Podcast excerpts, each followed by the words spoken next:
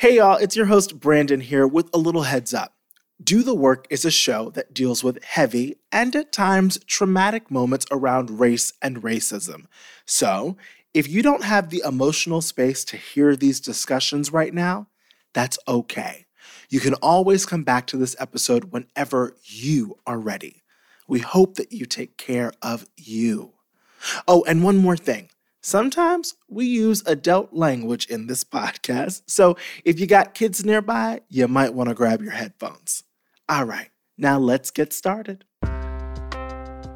You're listening to Do the Work, a podcast that untangles the uncomfortable, offensive, and sometimes downright racist moments that happen in our personal relationships. I'm your host, Brandon Kyle Goodman. These days, we're all spending a lot of our time in isolation. Honey, I'm in my living room talking to y'all right now. But even before the pandemic, our lives had been moving increasingly more and more online. And from social media to dating apps to finding our next job, so much of who we are and how we interact with the world and one another happens online.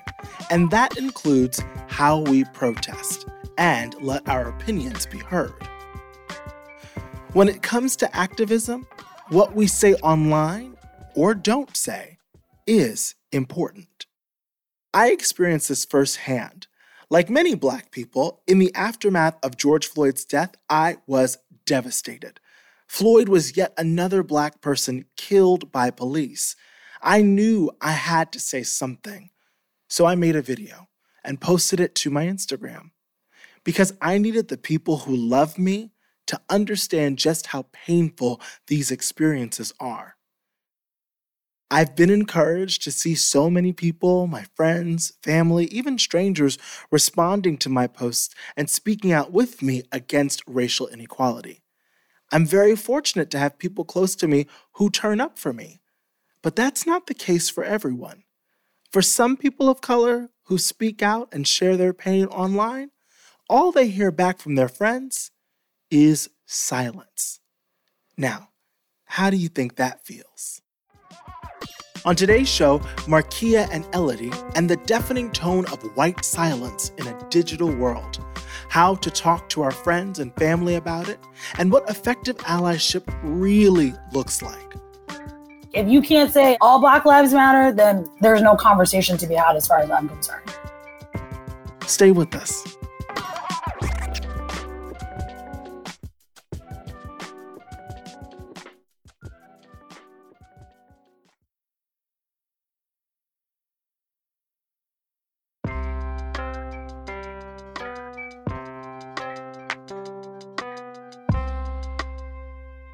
And we're back. So, first up, let's get to know Marquia. Marquia is a black woman in her early 30s, and she's a Jersey girl. She grew up in Jersey City with her parents and two brothers. Now, in case you don't know, Jersey City is a bustling commuter hub just across the river from Manhattan. As a kid, most of Marquia's education was spent in small, predominantly white private schools. Me too, honey. But her parents wanted her to stay connected to her community. It was really important for them, for us to have experiences outside, like, so they weren't just raising these three black children only in white spaces where it's very easy to feel othered. Um, so I went to dance school in Jersey City and it was pretty much an, an all black dance school. But when Marquia was in high school, her family moved to Connecticut, and it was an adjustment for her in many ways. So we were the only like we were the only black family that lived in the actual town. Everyone else was bussed in from quote unquote the inner city. Um, there was two other black students in my class of like almost 300 the town Marquia's family moved to is small, less than 12,000 people, and over 90% white. Needless to say, for Marquia, the culture shock was intense, and she did not like living in Connecticut. She would call her mom every day from school crying. Can I get the hell out of here? I'm like, at least in private schools, I think they're like mandated to have some sort of level of diversity. I was like, it's the wild, wild west over here. And it wasn't just the lack of diversity that made Marquia want to leave. She had to confront some pretty scary stuff while she was living there. So when I went to Connecticut, I was very confused by by what was happening there, which was a lot of um, like white students there. They would do wear white T-shirts on Wednesdays for White Power Wednesdays. And then one day, things got really, really terrifying. A friend of mine told me that one of the main, like, White Power Wednesday kids said that he wanted to, like, at lunch, very casually, like, oh, he wanted to line up all the black people and test out his guns. I told a guidance counselor, police had to get involved. Um, I still had to be in classes with this kid that said this, and he knew I was the person that told told on him. This story is gut wrenching. The idea of being one of the only black students in your school in a town that's over 90% white and hearing that someone wants to round you up and shoot you just because of the color of your skin, that is beyond terrifying especially in the world we live in, a world where Black folks are so often targeted by white violence. Breonna Taylor, Ahmaud Arbery, George Floyd, Sandra Bland, the list goes on and on. It is with this context, this personal history, that Marquia views the world. And how could she not? And it affects how she makes friends which is why when Marquia met Elodie, she was skeptical. Elodie is white, and she had a very, very different upbringing than Marquia. I grew up in a neighborhood called Rosedale in Toronto, um, mostly a white neighborhood.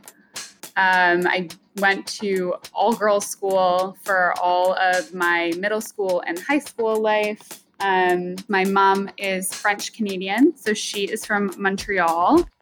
After college, Elodie was drawn to the bright lights and fast pace of New York, honey, and that is where she met Marquia. It was 2018. Marquia and Elodie were both living in New York City. Both women had just landed jobs at the same Manhattan ad agency. It was like a modern day mashup of Mad Men and Sex in the City. Sounds fun. they started at the agency on the same day. They worked on the same client accounts. Their desks were right next to each other, and they would often eat lunch together. Marquia liked Elodie, but she still felt like she was taking a leap of faith with her new friend. I feel like anytime I've been in work situations with women kind of of that archetype of like blonde white woman, they always eventually say something to offend me or like clearly unconsciously and I never had that experience with her. And I was like, I think I can actually, you know, be friends with her. For Elodie, she liked Marquia instantly. She gravitated towards her charisma and sense of humor. Marquia is the kind of person who everyone meets and wants to be friends with, kind of right off the bat. She's effusive and fun and just kind of a cool a cool lady. so we initially bonded over New York restaurants and food and wine and talked about skincare and fashion and all that good stuff. And honey, that was their friendship. I mean, they were working side by side and having fun together. Until the spring of 2020, when the COVID 19 pandemic hit New York City. And as we all know, everything changed. Both women began working from home. They weren't seeing each other every day or sharing lunches as they had been at the office. Elodie, like so many of us, returned home to ride out the pandemic with her family in Canada. Marquia stayed in New York. I think for me, that was the moment where I really realized how much I loved her and having her in my life because I I, I missed her a lot and and I realized how much she really brightened my days. Now, over the next few months, things changed uh, even more. Marquia landed a new job. Yes, honey. And Elodie went back to school to pursue her master's degree. Yeah, incredible, right? Leaving the agency that tied them together could have spelled the end of their relationship. But they really got along and they wanted to be in each other's lives. So they kept things going. We started texting a bit more and FaceTiming sometimes and and that was a really nice development in our relationship. Um, we sort of have have continued our friendship and and I think just by virtue of no longer working together, inevitably our, our relationship has grown beyond this work friendship. They had taken their relationship from work wives to true friends. But then something happened. Something that shook the foundation of their friendship. First, a white woman walking her dog in Central Park put a black birdwatcher's life at risk she called the cops and said he'd threatened her. He hadn't. Then, hours later, in Minneapolis, George Floyd was killed by police. For Marquia, for me, for black people all across this country, it was a dark and painful time. It is a dark and painful time. It was also the first big test in her relationship with Elodie. Marquia was understandably mad and upset, so she did what many of us do. She went on social media to speak out, and she had an eye on her white friends to see if they were speaking up or staying silent.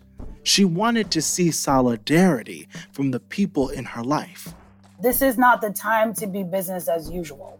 If you can watch the news and see this and can still go on about your normal life and not only just go on about your normal life, like post about it.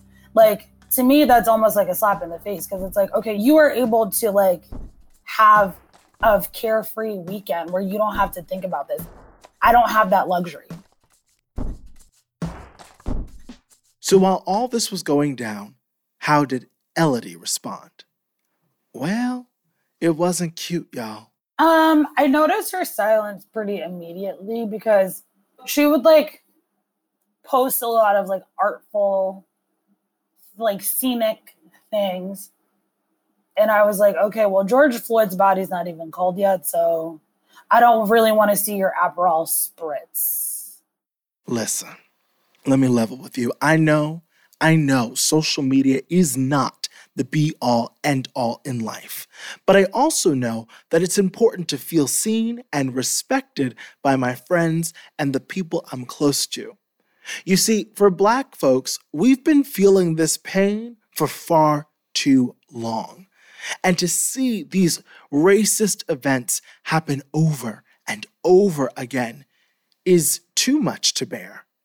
And then to see our white friends respond to our trauma with silence is like a slap in the face. Marquia had expected her friend, who she had worked alongside every day and would FaceTime and text and hang out with, to do something. I was like, girl, no black square, not even that. That was the baseline. She had hit her limit. Marquia unfollowed Elodie on Instagram, and Elodie noticed the moment that I noticed that she had unfollowed me,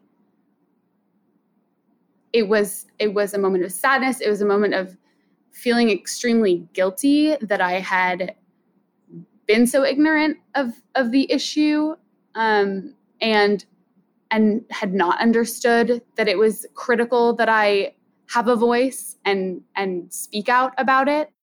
In my head, the the reason was sort of do do I have a voice in this issue? Should I have a voice in this issue? I don't know what I'm going to do. Now, Elodie makes a good point. When a movement like Black Lives Matter isn't about you personally, when is it appropriate to speak up? And what should you be saying? What does effective social media activism actually look like? And for Marquia and Elodie, would they be able to repair their friendship? All of that after the break.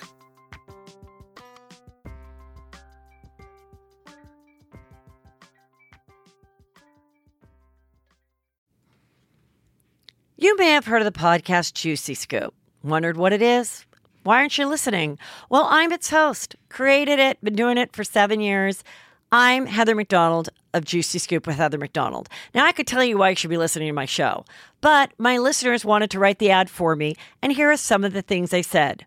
Not your regular juicy podcast. Catch up on all the juicy topics from Hollywood and pop culture to true crime and beyond. Heather McDonald's Juicy Scoop always has great guests great laughs, and great gossip. It's a comedian's take on the hottest headlines. Juicy Scoop is the pop culture news you want to hear. No BS, no filter, no filler. Raw, real, and in the moment. Throw in the hilarity of amazing comedians that you will instantly be obsessed with, a juicy crime story, and a dash of normal life in LA moments, and you've got yourself an amazing week of Juicy Scoop. Two episodes every week, every Tuesday and Thursday. It will never let you down.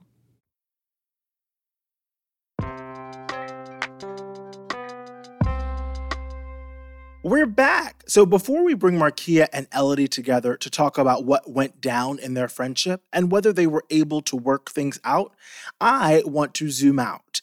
Now, there's been some debate about what social media activism can really accomplish. Some folks say that changing your avatar to a black square doesn't really do anything, or maybe even harms the movement. I have my own thoughts about that, and we'll jump into that later. But first, I wanted to hear from someone who actually studies this. So my producers called up Dean Freelon to find out.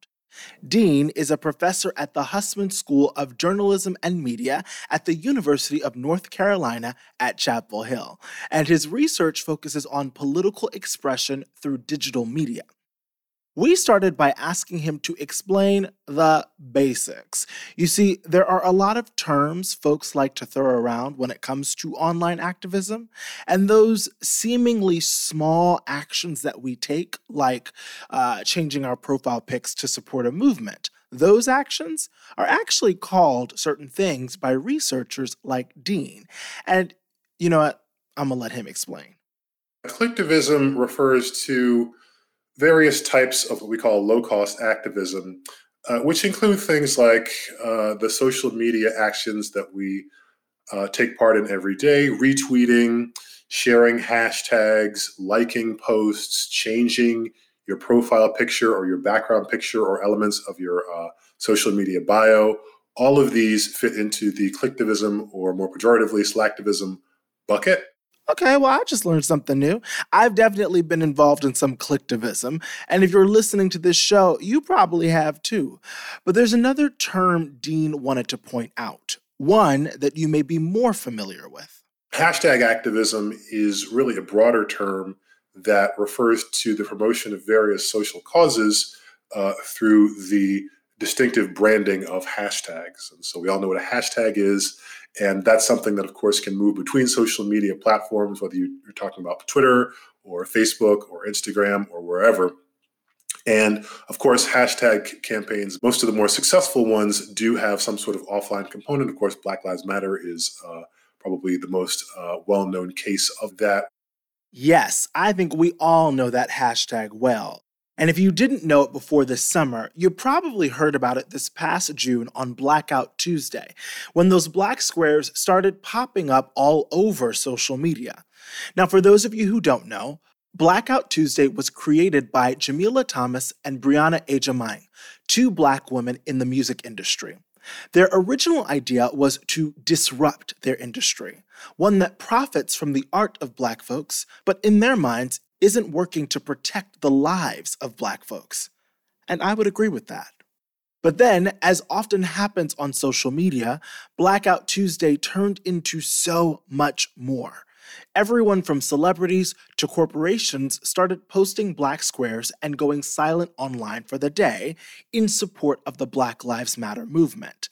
Now, there was some criticism, for one, the flood of black squares drowned out other BLM posts that might serve as an online resource for activists. And I mean, yes, it was great to see so many people turn up, but for some people of color, it seemed surface level and not an effective or genuine form of activism. And honestly, I, I would agree with this. So, okay, here's what I would call a gray area. On one mm-hmm. hand, having so many people want to scream Black Lives Matter is comforting. But on the other hand, we have to explore and acknowledge the impact of the action, the action being posting a black square. For most people, there was no research about what the black square meant or its original intention created by Jamila and Brianna. So, because people didn't explore, but instead got caught in their white urgency, they unintentionally co opted a campaign which ended up causing more harm. Because now, those of us looking for information and relying on social media to connect with one another so we can figure out where protests are happening, where to donate, how to show up, physically show up and support, we can't get that information because all there are are black squares. Also, for many, the black square was posted to look like you were involved in the conversation, as opposed to really sitting down, doing the work, and critically thinking about what black people need. If you were to really sit down and think about how to protect, amplify, and honor black lives, you would know immediately that a black square neither protects, amplifies, or honors a black life. Given the controversy, I wanted to hear what Dean had to say about those black squares and what effect hashtag activism in general can have on a movement. So, what I would encourage people to do is to think about this from an aggregate perspective. So, don't just look at what you do or what one person does. Think about all of these actions collectively and what that means with respect to the uh, support that the movement in question is garnering uh, especially when you're talking about people who are not in the uh, group that's being affected. What I remind people when I talk about this is that before social media and before the internet, uh, the only way that a, um, a, social activist movement could really reach large uh, publics or large audiences was to go through the mainstream media. And so uh, social media really provides a way for activists to kind of go around uh, mainstream media to reach people that they otherwise would have had a lot of difficulty doing, um, especially when you're talking about uh, people that are geographically distant from where the protest originates. So, when folks in Minneapolis started to throw up posts in support of George Floyd, the protest message spread far beyond that city to people like me out in Los Angeles, and probably you too. And this has a big impact beyond platforms like Instagram or Twitter it also provides a means of reaching the media itself. So uh, the, the, the basic process is, you know, a lot of uh, uh, attention gets paid to something on social media. That in turn gets the attention of um, journalists, members of the mass media, and then they in turn spread that to people who are not necessarily on that social media platform. Um, and so I think that the visibility that uh, you know hundreds of thousands or uh, millions of tiny acts of activism can bestow upon a movement uh, can be quite impactful. And beyond raising visibility, those black squares did signal something else, something really important. Engaging in uh, clicktivist activism helps to signify to your friends and neighbors and people that you know uh, that you're sympathetic to a cause that affects them deeply right? And so there's been less uh, research on that, but I can certainly speak to that personally. You know, uh, the the sort of offline equivalent of clicktivism is posting a yard sign, right? So you know, it feels kind of nice to ride through the neighborhood and see uh, that there are yard signs up that say that they support the movement that uh, um, affects you directly. And so uh, I think that's another uh, way that um, these kinds of things can have an impact Be- because at the same time that your clicktivism is lifting this movement to prominence nationally and internationally, I think it's also true that people who follow you or your friends on social media are also paying attention to see whether you are going to be uh, sort of publicly declaring your support for uh, for this movement. Huh. I hadn't thought of a social media post as like a modern day yard sign, but I do like the metaphor. And it's what Marquia needed to see from Elodie. She wanted Elodie to put up a sign showing her support for a movement that matters to Marquia. And when Elodie didn't, Marquia felt let down by Elodie's silence. Okay, so now that Dean Freelon has shed some valuable light on this conversation, I wanted to bring in our in house educator, Debbie Irving. She's the author of Waking Up White and Finding Myself in the Story of Race. I started by asking Debbie to define white silence for us. White silence is when uh, white people do not speak up in the face of injustice. Mm. And it, it's hard to convey how damaging it is. Uh, there are really only two modes when we're talking about any system of oppression. Right now, we're talking about racism. You're either uh, in racism mode or anti racism mode. And to be in anti racism mode, you need to be um, able to speak both to yourself, this is wrong, and I'm going to do something, say something. And you need to be able to say that out loud. Um, and the silence has the effect of aiding and abetting the racists. Yes. It, there is no neutral yes. in racism. racism mode or anti-racism mode. That's literally it. Um, and as a black person, I will just add that the silence to me is harmful because whether we like it or not, as our society is set up right now, white people are in power. Uh, and so I think a lot of us that are, you know, black and people of color and indigenous who are educators or activists are very much aware that we need the support of white people to help change things. So anyone that is silent is very loudly saying they're not invested or they don't have time or they don't really think it's a big deal. Uh, and that right. is um, that's painful it's dangerous, but it's also just on a personal level for Marquia and Elodie, just understanding Marquia's point of it. That, that's devastating. So now I want to ask you, Debbie, why do you think that white folks in Elodie's position don't speak up? So if I think if I think that white is the normal race and racism belongs just to black and brown people, those poor people who just kind of can't figure their lives out and keep finding themselves in those neighborhoods that I see mm-hmm. on TV, then when those people have those problems, what's my role? Uh-huh. Once I see that the entire United States is founded on a racial caste system, I am in that system. I don't want to live in a caste system. I'm picking that level playing field. I'm picking that world that, that f- world of freedom. That's the world I'm fighting for. I'm not just doing this for you, Brandon. Yeah. I'm doing this for me. I'm going to fight for the world that I want. Which is again where all these conversations. Like I didn't know. I, I was. I would always say that.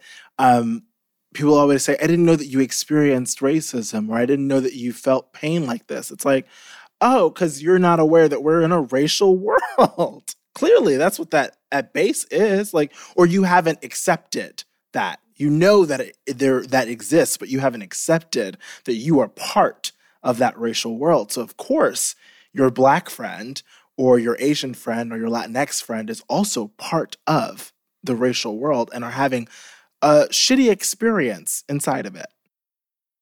Mm. And, and the supporting narrative for the non racial world is that we're all just individuals. Right. Ooh. You know? we're just using those bootstraps and we're making it or we're not, and we have good attitudes or we don't. And um, Brandon, you have such a good attitude. I didn't think someone like you would experience racism. like, that's where that's coming from. And I think it comes from, and I'm sure I've been this person um, along my my journey of mm-hmm. waking up like, oh, please don't see me as one of those bad white people. I want to be one of the good white people. And I'm not yet um, really understanding that I'm fighting for the world I want to live in. And therefore, my voice is necessary. We'll hear more from Debbie later in the show.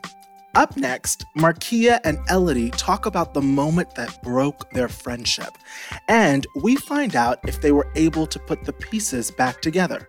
Stay with us.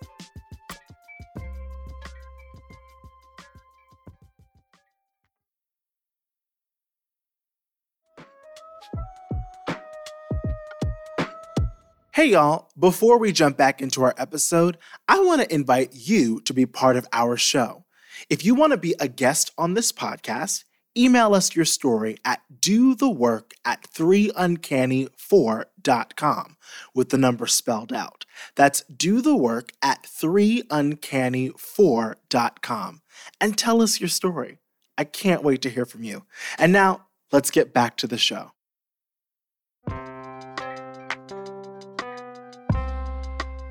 We're back. Did y'all miss me? okay, well, before we bring Elodie and Marquia together to talk things out, I want to quickly remind you of where we're at in their story.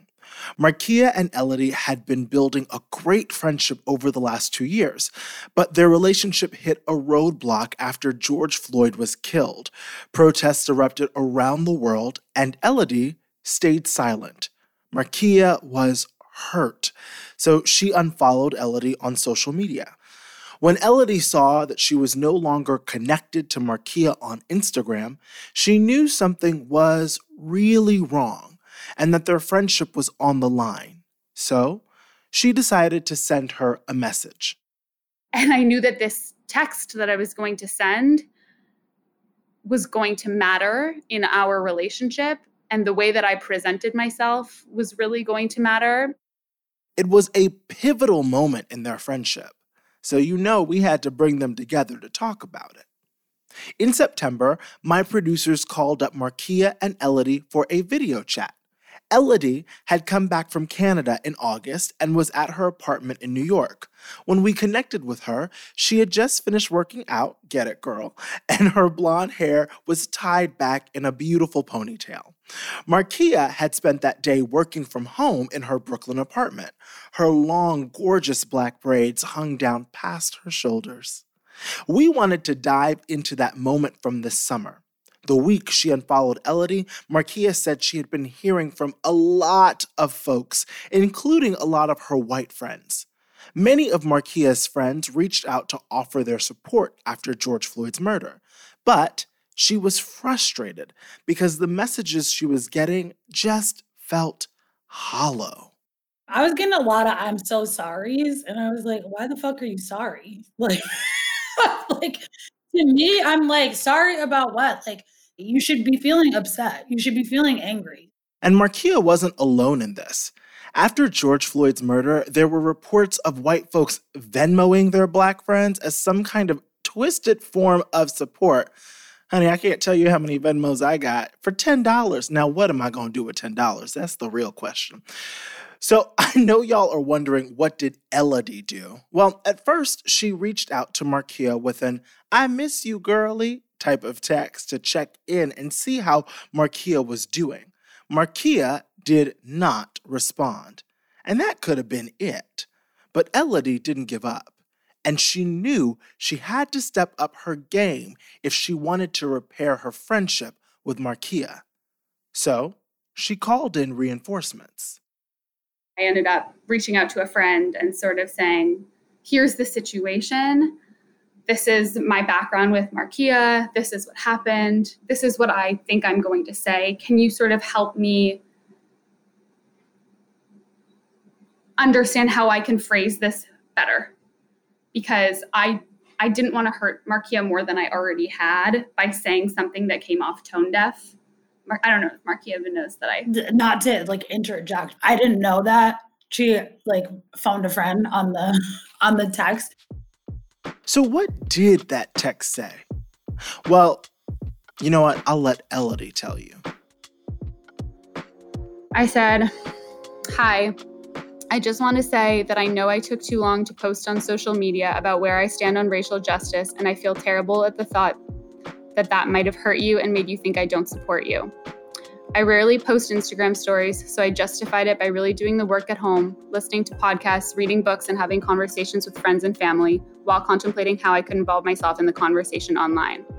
But I then realized that silence at a time like this is hurtful, and that even if I wasn't prepared to say the exact right thing or didn't fully understand everything yet, it was important to take a stand early on, especially for my friends and community to know where my support is. I've been posting every day since I realized this, and after all the learning I've done this past week, I really have become passionate about being part of the change. I would love to talk to you, give you space, or support you in any way I can. I value our friendship so much, and I know you're hurting right now, so I just want to say I'm sorry if I contributed to that. Elodie's message was warm and honest, way different from the other texts Marquia was getting. But was it enough for Marquia to continue the friendship? It felt like a genuine apology. It was very clear to me like it was like okay this is what i did. This is what i'm acknowledging that i did. This is why i know that you're upset probably.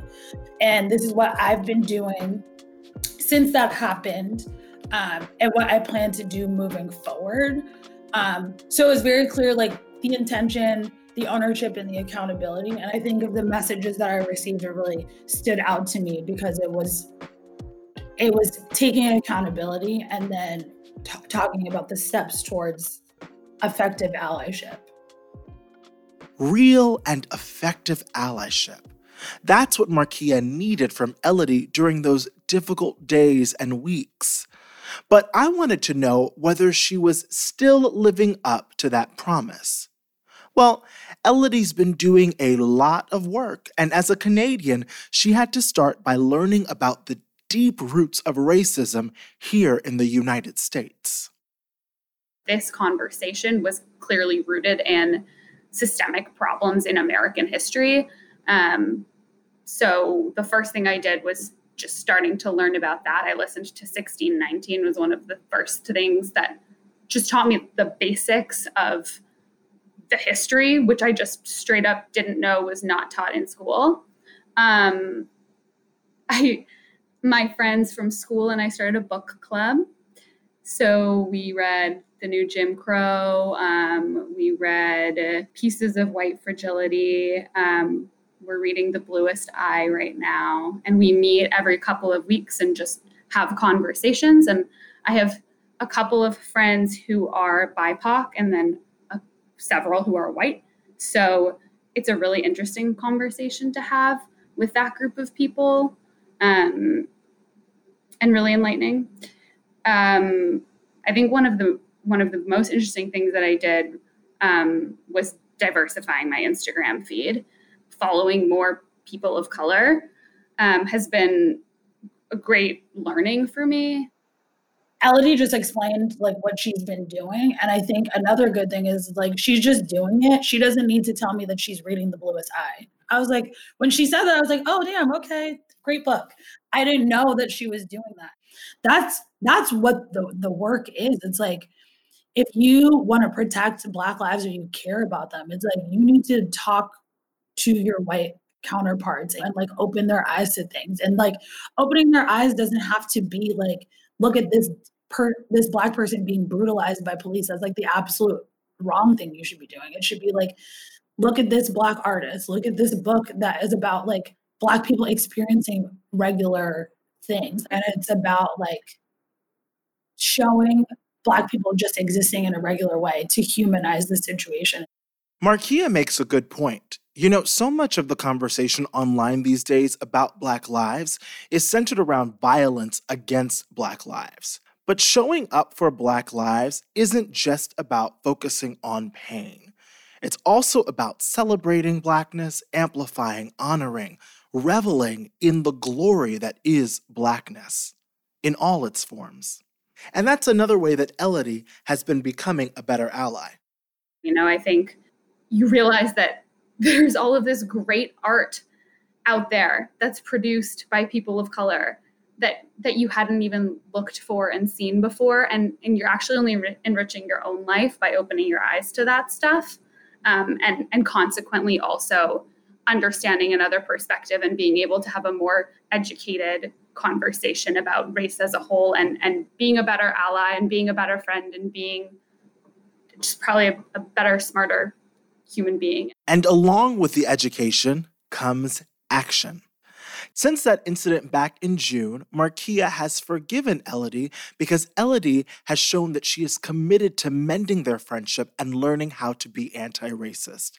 Today, they are back to being good friends, talking and texting regularly, swapping skincare tips like they did when they were back in the office. I'm decolonizing my beauty routine. If you just follow Marquia on Instagram, you can see she has like I go I go to it regularly when I'm like I need a toner. I got you on all the tea. Yes, honey, give me that tea. Okay, so now let's talk about the question I hope a lot of y'all are thinking about what you can do with the things you're learning. I know some of you may not know where to start or what to say. So before we go, I'm bringing back Debbie Irving, our in house educator who has done the work and continues to do the work in her own life. She's going to share some advice. She says the important thing is to just start. Start speaking out. And and you don't have to sound smart even. Like you can just sound real. Yes. So, you know, so to say, um, you know, we're talking specifically here about the weeks, uh, the days and weeks following the brutal public murder of George Right. Floyd.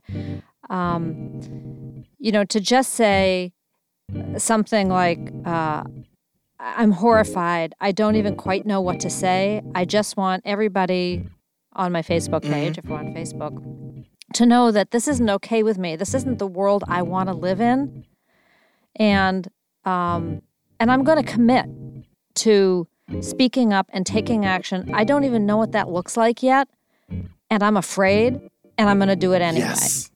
Yes. How many people how So many people could relate to that immediately? Yes. If I read that Yes. from one of my friends, I would it's it's not about like, oh, you solved it. It just is like, okay, Debbie's in my corner. And that means a lot. Right. Ultimately, I think that's the breakdown here Mhm. between Marquia and Elodie is like, are you in my corner or are you not? Are you safe? Or are you one of these people who, if there's a knee on my neck, you're just gonna watch or walk away? And Right. that's why the, the speaking up uh, is so also so important on these personal levels.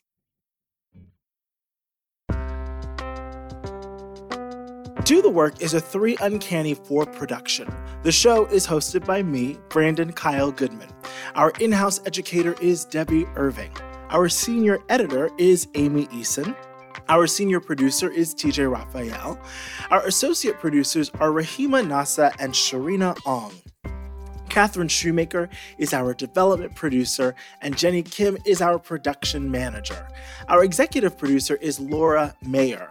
We had additional production help on this episode from Lena Richards. Special thanks to Adam Davidson and Nuna Sharafuddin. The show was mixed by Joanna Catcher at Nice Manners. Ava Amabehi is our fact checker, and Elishaba Itup created the theme. If you like the show, head over to Apple Podcasts, Spotify, Stitcher, or wherever you get your podcasts and hit subscribe. And hey, why not leave a rating and a comment while you're there? It really helps new listeners find the show. Or better yet, tell somebody about us, honey. And if you want to have your own story featured on the show, email us at dothework at 3uncanny4.com. That's with the numbers spelled out. So do the work at 3uncanny4.com. I hope y'all are taking care of yourselves as we deal with these heavy subjects. One self care tip for me is to watch a favorite throwback show.